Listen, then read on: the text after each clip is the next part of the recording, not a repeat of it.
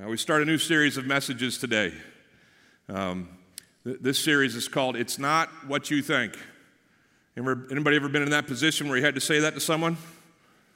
Didn't look right, didn't seem right, and you had to explain to them it's not what you think? Jesus is going to basically say to his audience here on this hill as he's preaching, man, everything that you've heard about God and, and how you should please him and could please him, it's probably not the right message. It's not what you think. And I'm going to help you understand what really matters to him. He's, he's going to pivot from what we've been studying in the first uh, five weeks or the last five weeks of, of our time together. We've been looking at these blessings. He describes for us what life is meant to be like. He says, This is the God approved life, the blessed life. Blessed are you are the poor in spirit. Blessed are those who mourn, those who are meek. Blessed are those who hunger and thirst for righteousness, who love mercy and are pure in heart. Blessed are those who seek peace. He describes for us the life he hopes for us.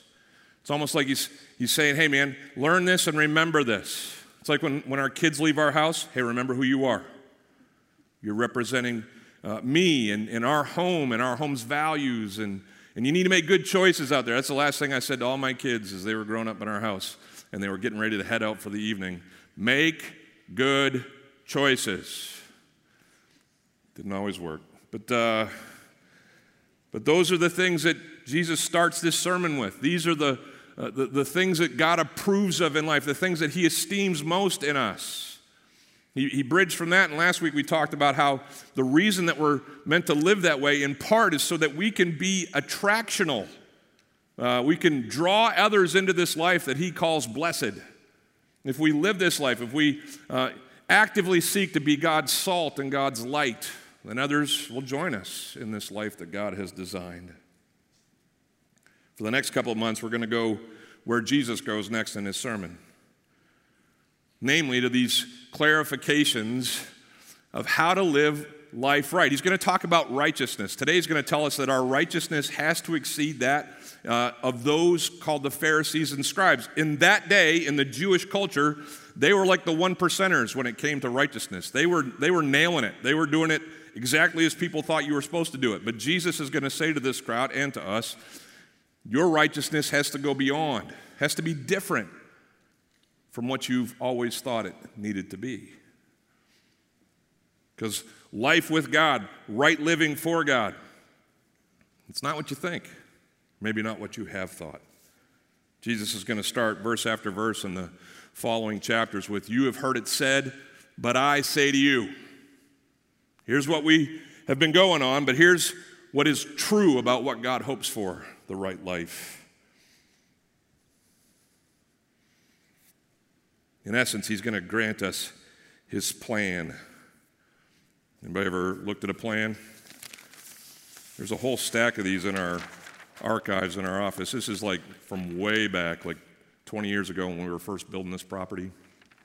Uh, it's a plan that never actually got used because it was for a f- different idea for our parking lot. But has anybody ever looked at a plan like this? Maybe a map? Anybody ever been looking at it and been like, I don't understand this at all? And someone who knows plans or maps walks up to you and says, Here you go, buddy. Anybody ever been there? Here's what I think happens a lot of times with people when they come to God's Word. They may not literally be holding it upside down, but they are certainly misconstruing what God's plan for life really is. That's why we hang out here on Sundays, I hope, so that together, not just you from me, but me from God before I get here, we can understand and discern what God's plan for our lives is and follow Him in it. And be shaken from the usuals. Anybody got a, a usual life? Like, do you usually come here on Sunday morning and that's why you showed up? I pray it goes beyond that. But we are, as human beings, kind of susceptible to the usual. Like uh, before the pandemic came and all that stuff, I went to this restaurant two, three times a week. It was where I usually ate breakfast. And I would walk in uh, the door, and I haven't deviated in my order for 10 years. Somebody got that, uh, you know, that place where they just know you, they know what you want. And for me, like one of the most comfort, comforting things in existence is to be able to walk in and have someone, you know, in front of a grill say, I've started it for you, I saw you park. and then you sit down at your booth and, and there's your drink as, as you like it and it you know two minutes later because it's already been begun there's your food. That's just mm, that's the pocket of life. That's the comfort that i want right there. I want the usual right let's, uh, let's run a little test uh, show of hands how many of you have parked your car this morning where you usually park your car look around Look at all the creatures of habit in here. Yeah, I get here at like 4, 4:30. I park right there. Ever, my car's the black Toyota. It's always under those trees over there because there's shade. Duh, right? But that's where I park my car. It's not an assigned spot. You could park there if you beat me there. Get up early. But that's where I park my car. Same, same show of, uh, you know, uh, sign here or whatever. Um, how many of you are sitting pretty much in the same seat that you always sit in? I can tell you right now. I, I stand up here and look at you, and that's where you sit, and that's where you guys sit, and that's where you guys sit, and have sat for years. Because we like the usual. But here's what I want today I want us to have an unusual service. Because what Jesus is going to say in his teaching today is that probably the usual, not necessarily where you park your car or where you sit in a church, but, but when it comes to the spiritual, the usual is going to trend towards you making God who you want Him to be and less towards God making you who He wants you to be. And it's, it's sneaky. We can become like the Pharisees, as we're going to study today, real quick and become self righteous. Or we can become like others, as Jesus addresses this crowd, who have kind of picked and chosen the commandments that they think are important and just don't pay attention to the other things that God asks of us in life. And we can kind of slide into those two camps. We can settle for the usual, thinking it's really good when it's not. Here, here's what I believe about God's church Every time we come together, God wants us to open His Word, read it together, be impacted by its message, and then, if our usual does not line up with His righteousness, we change. We, we don't leave here self satisfied in our enough. We seek to understand what He desires for our life and to comply to the likeness of His Son rather than to some idea that we have of who He is. Hmm. In our verses today, God gives us a kind of blueprint. A blueprint, or the beginnings of a blueprint that in, in the weeks to follow, we're going to uh, be able to look at more closely in, in, in very specific areas. He's going to talk about uh, marriage and lust, and he's going to talk about uh, uh, anger and revenge. He's going to talk about all these things that all of us wrestle with, and he's going to say, You've heard it said, but I say to you. He's going to clarify things for us so that we can walk out of here, again, not with just our usual, but with us understanding his plan for our lives, his purposes, his righteousness, and we can join him in that. Two things today as uh, he kind of introduces the rest of this Sermon on the Mount as we know it to be in Matthews 5, 6, and 7. He's going to say, first of all, that I'm not throwing out everything that you've already known. That's kind of comforting, is it? Jesus didn't come in and just completely, you know, flip the uh, apple cart over, as it were. He, he says, listen, man, I'm, I'm, not throwing out the Old Testament. I'm going to build on the law and the prophets and, and actually complete them. I'm going to fulfill what they have required and lead us further into the plan as God would have us be led. But then, in uh, the second half, the, the last two verses that we're going to cover today, uh, he's going to clarify what God's plan truly requires. In a kind of 35,000 foot level, he's going to make it very clear that God wants our obedience, full obedience, not kind of cafeteria style, pick and choose. If you want to be great in the kingdom, you obey the least of the commands, all implied there, all of the commands and teach others to do the same. And then he's going to tell us we're raising the bar. I'm not going to abolish the law and prophets, but I am going to tell you that the way you've been observing the things that God has revealed to you, uh, they're way off the ranch. They're way outside of what my hopes for you and God's hopes, the Father's hopes are for you. And so you, your righteousness needs to exceed that of the Pharisees and the scribes. In kind of one sentence, Jesus is saying here, I've come to complete and to clarify God's plan for our lives. So let's walk through those together. Jesus, first of all, came to complete God's plan. Look what it says in verse 17. Jesus uh, finishes his whole thing on the salt and light, and he says this to his, his listeners. He says, Do not think that I have come to abolish the law of the prophets. I've come to abolish, not to abolish them. Oh, I got to be careful how you read. Let me slow down. Do not think that I have come to abolish the law of the prophets or the prophets. I have not come to abolish them, but to what? I should just let you guys read this stuff. It's easier if I do it that way. He, he came to fulfill, he came to complete, to, to, to bring to fruition everything that God had started uh, from creation until then as he spoke to them.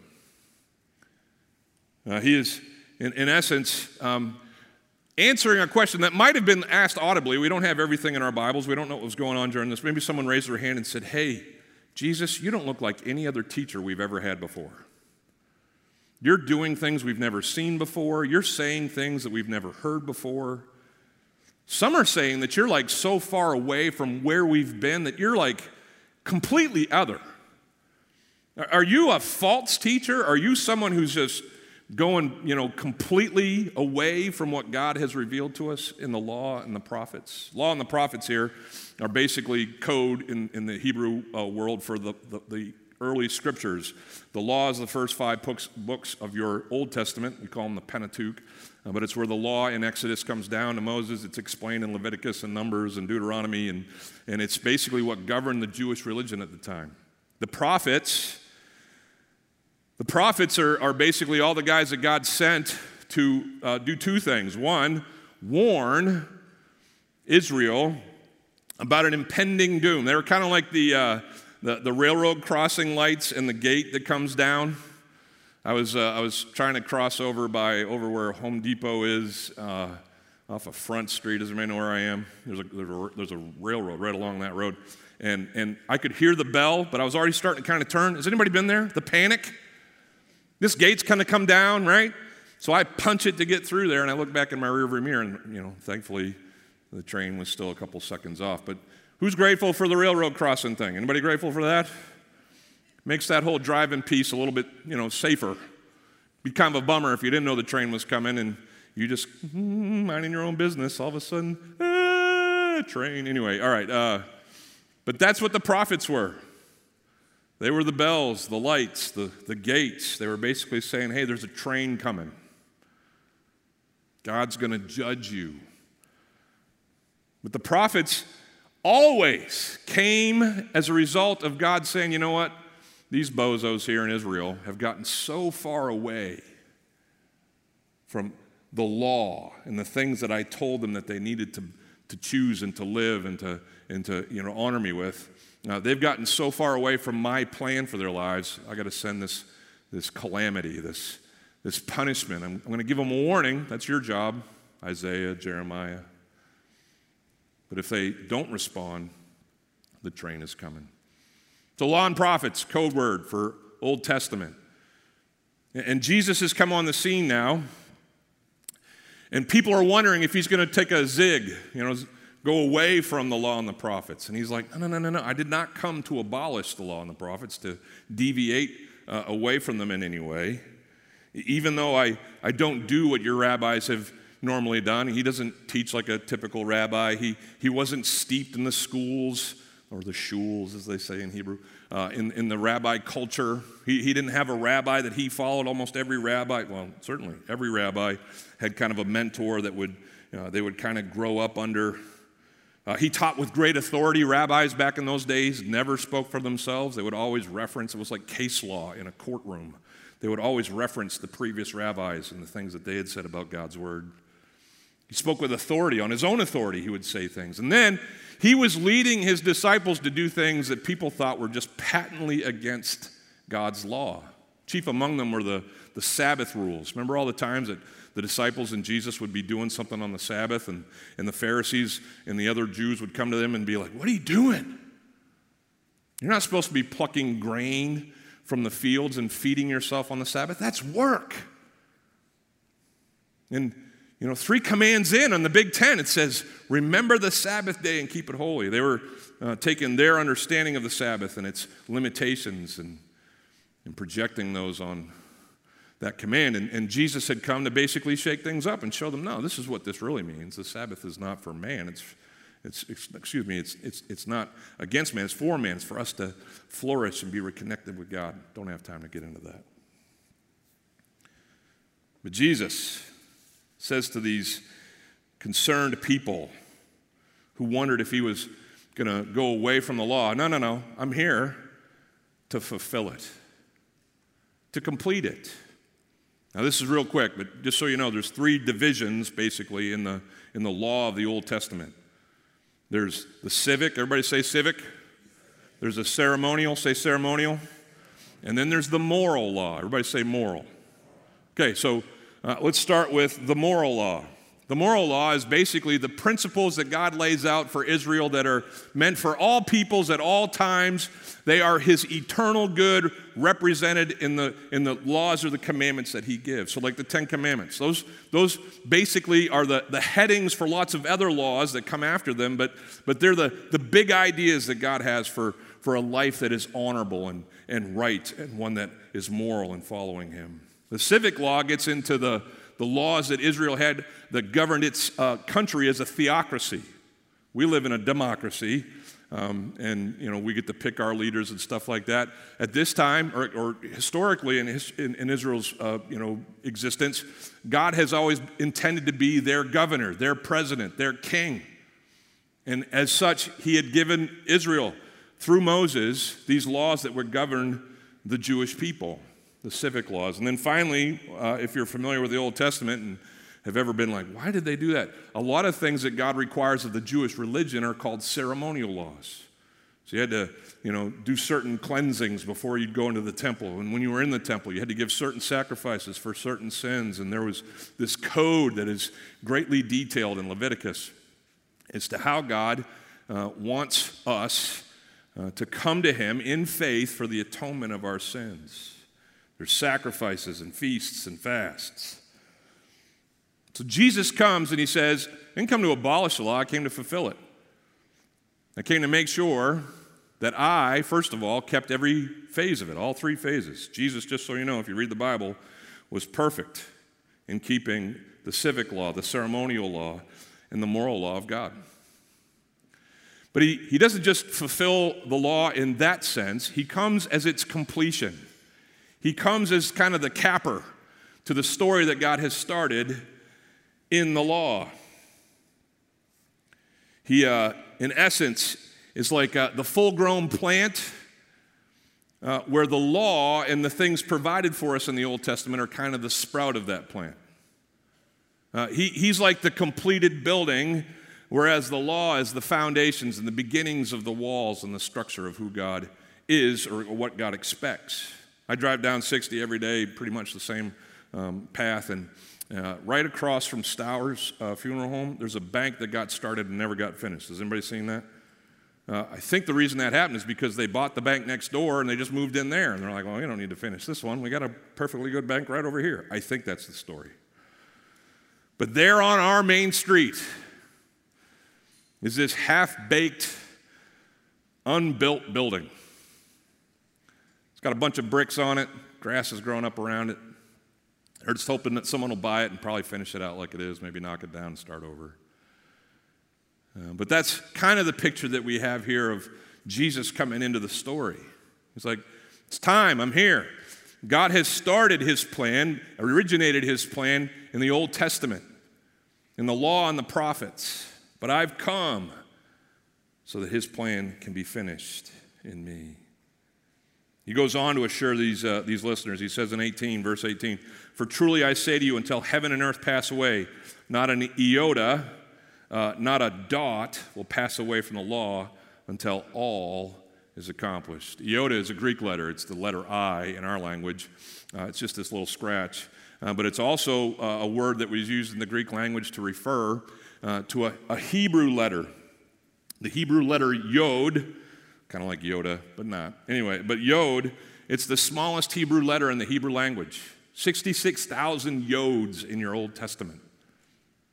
And Jesus says, hey, listen, everything that is said in the Old Testament, down to the very uh, 66,000th Yod, I've come to accomplish those things. He goes even further in his analogy. He says, Not a dot.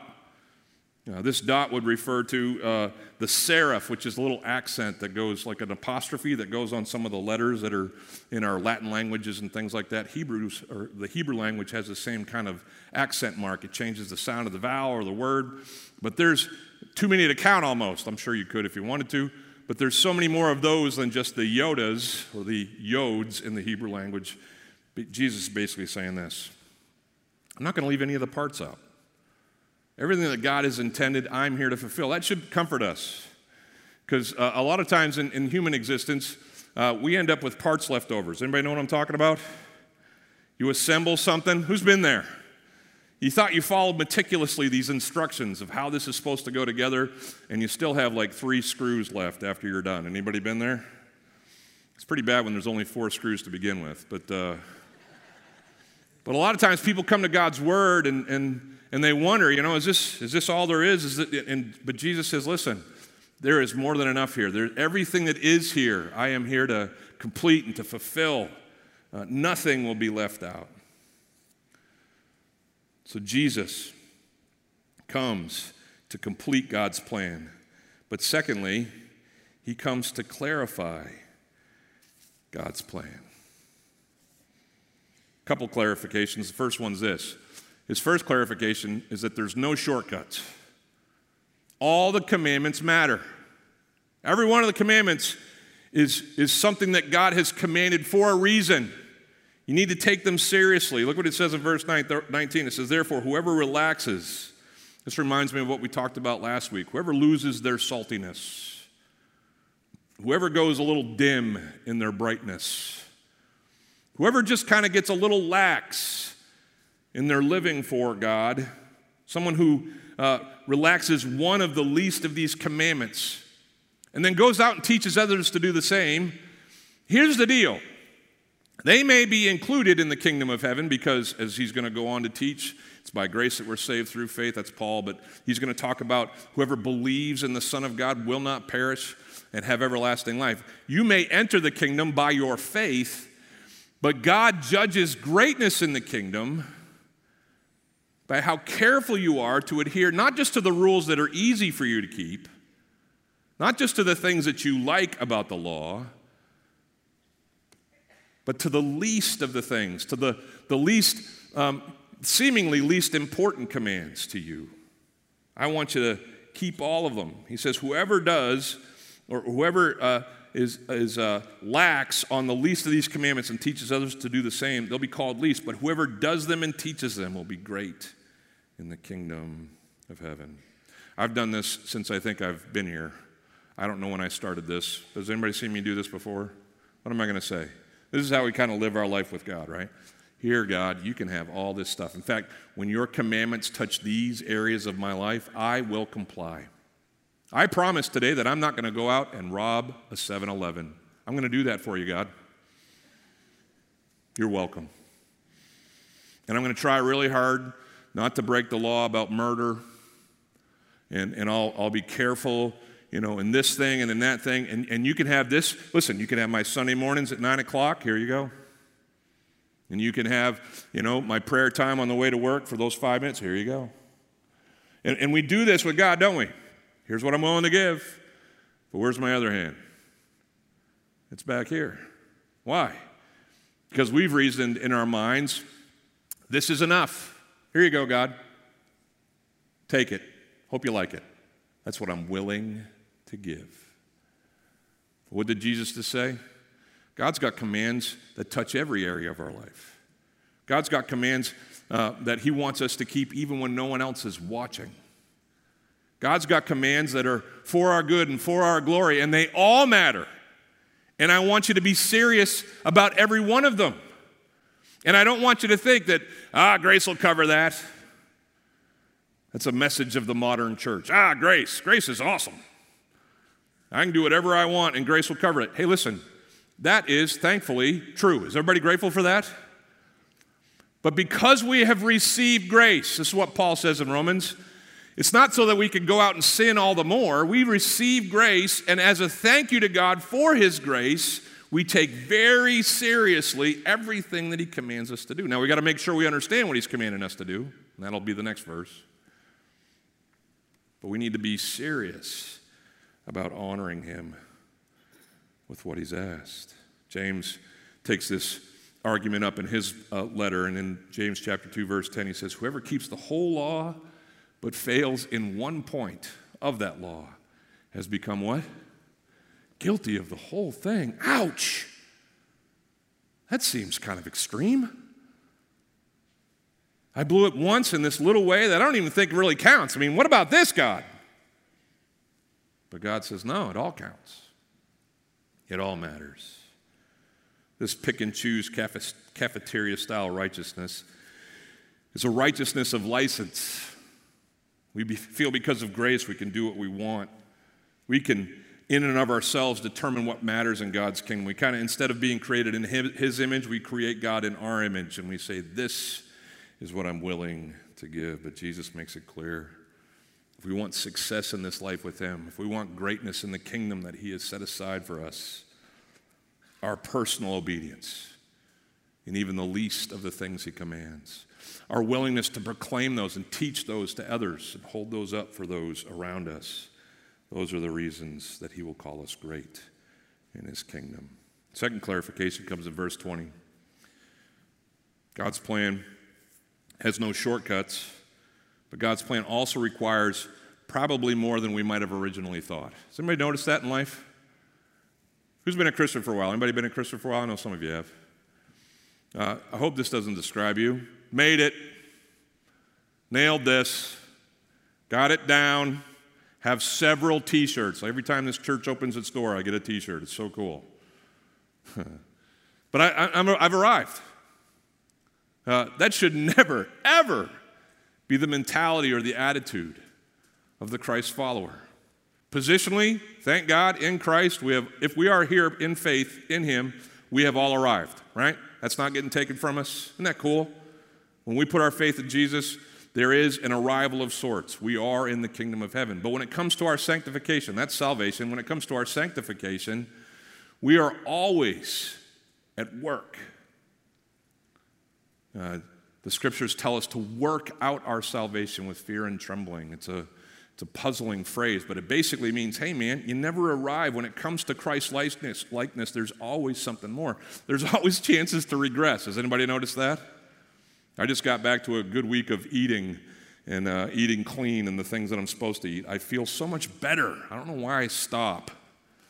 It's those animal crackers. You guys kept bringing me animal crackers. Anyway, um, but there's all kinds of things that we kind of ebb and flow. We go up and down in. Is anybody with me? Like m- most of the time, I'm not telling you something new. I'm just reminding you of what you already know. You just have to choose it, and we choose it not. And go up and down. God's going to say through Jesus here, hey, my plan, it's probably different from what you thought. It requires more than you initially anticipated. Look what it says in verse 20. For I tell you, unless your righteousness exceeds that of the scribes and the Pharisees, you will never enter the kingdom of heaven. Now he's talking about salvation. The previous verse, he was talking about once we're in the kingdom of heaven, obedience and, and, and teaching obedience is, is, a, is the key to greatness there. And now he's going to say to this crowd, who's kind of just an early adapting crowd, they're, they're just kind of beginning to follow Jesus. He's like, uh, let me shake you up a little bit. Entrance to the kingdom of heaven is not conferred on the Pharisees or the scribes. You've got to do better. There's got to be more to your righteousness if you hope to join God in his kingdom. Everybody knows who the scribes are? They were basically the Xerox machines, which is I was thinking about that today. That's a very old statement.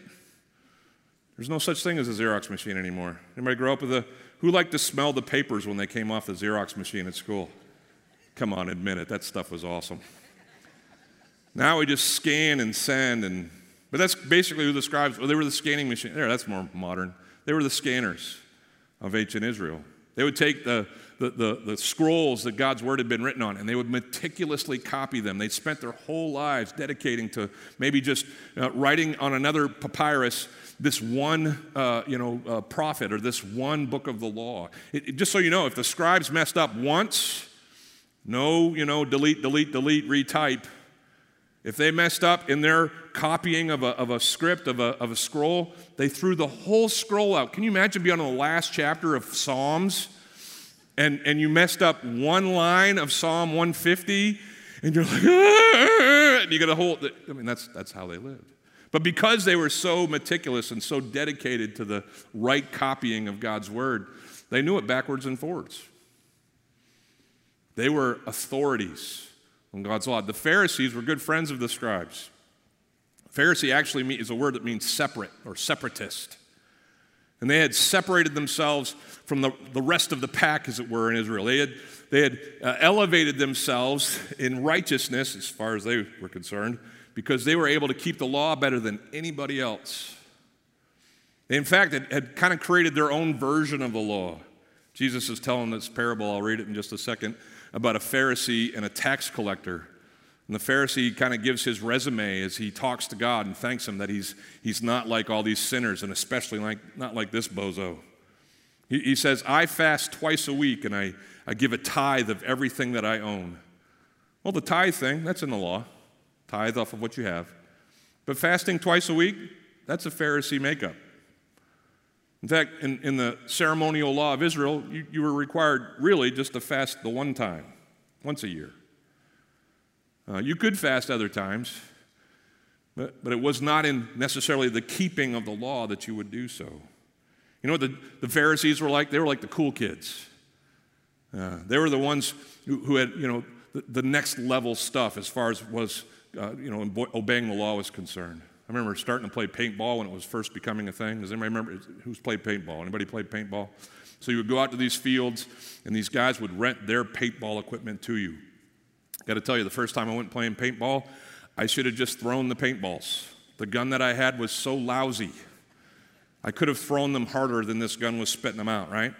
So, of course, everybody in my high school group gets these lame, you know, single shot paintball shooters. Uh, and, and then the kids who lived around the paintball field and who frequented it uh, would show up with their bazookas. You know what I'm talking about? Like these Uzi paintball guns. And you could fire 700 paintballs in a second. And, and it wasn't a fair fight. We'd be like, and they'd be like, and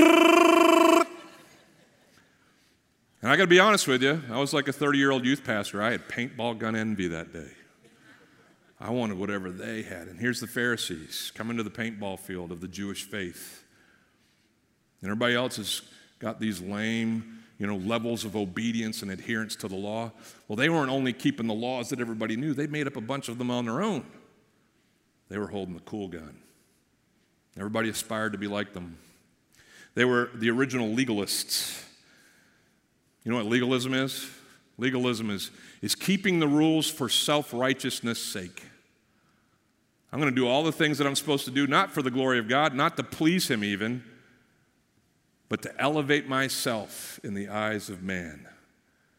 To be able to look in the mirror and be like, I'm pretty good. That's who the Pharisees were.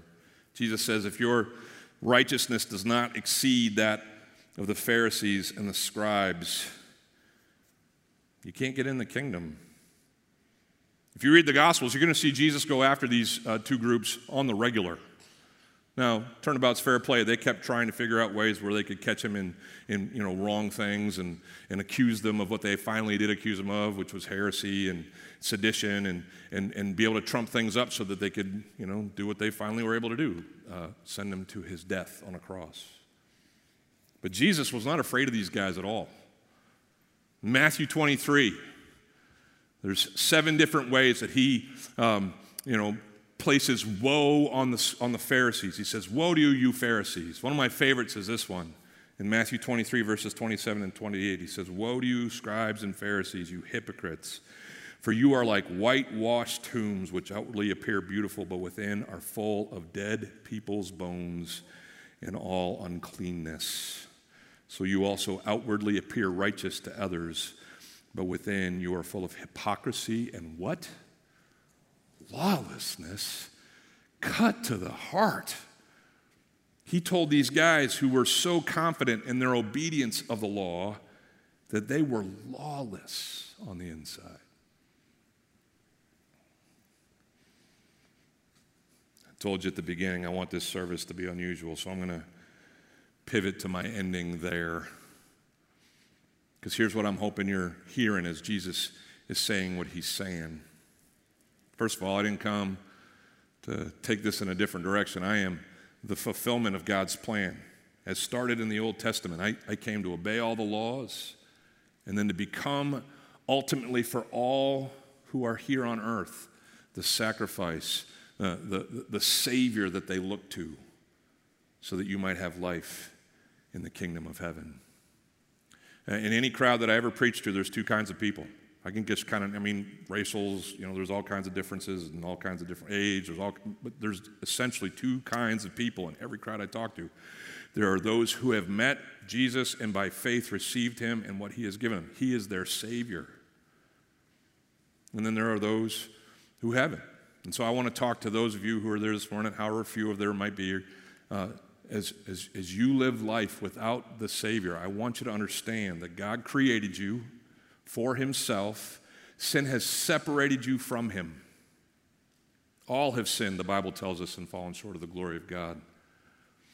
But he loves you and I and the rest of the world so much that he has provided a way. His name is Jesus.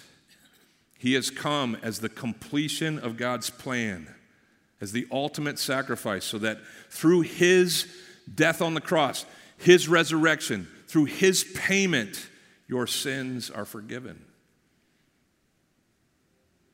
And He longs for you to know that, to believe that, to own that, to choose that.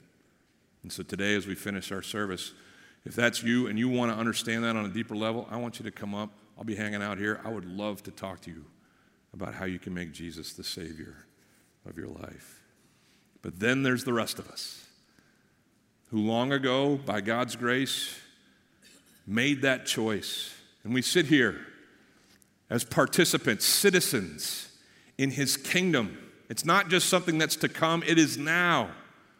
We are his sons and daughters, the Bible tells us. How awesome is that? But you know what? We are prone to wander, like the, the old hymn says. We are prone to wander into our own usuals. We make up our own versions of what it is to follow him. We, we, we do this in, in too many ways where we're honoring God with, with these you know, pieces of our lives, but uh, unwilling to follow Him in all of it.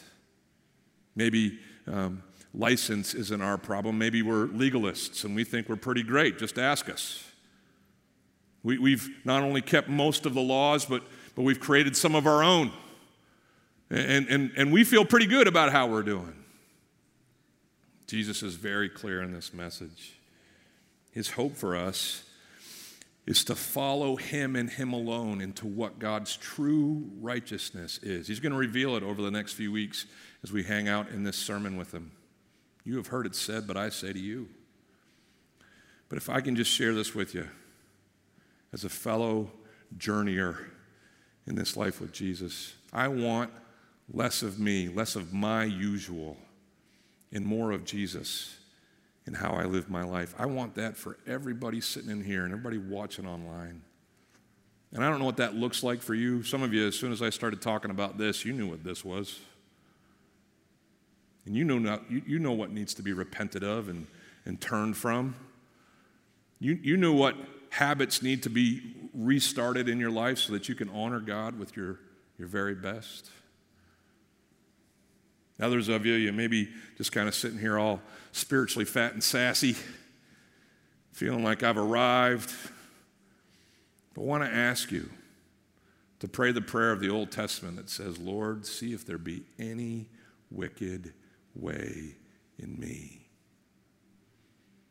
And if there is, lead me away from it and into who you are.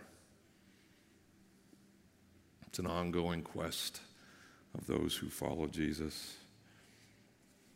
Would you stand? As Darnisha just plays something quietly, I'm just going to pray over us and we'll be done.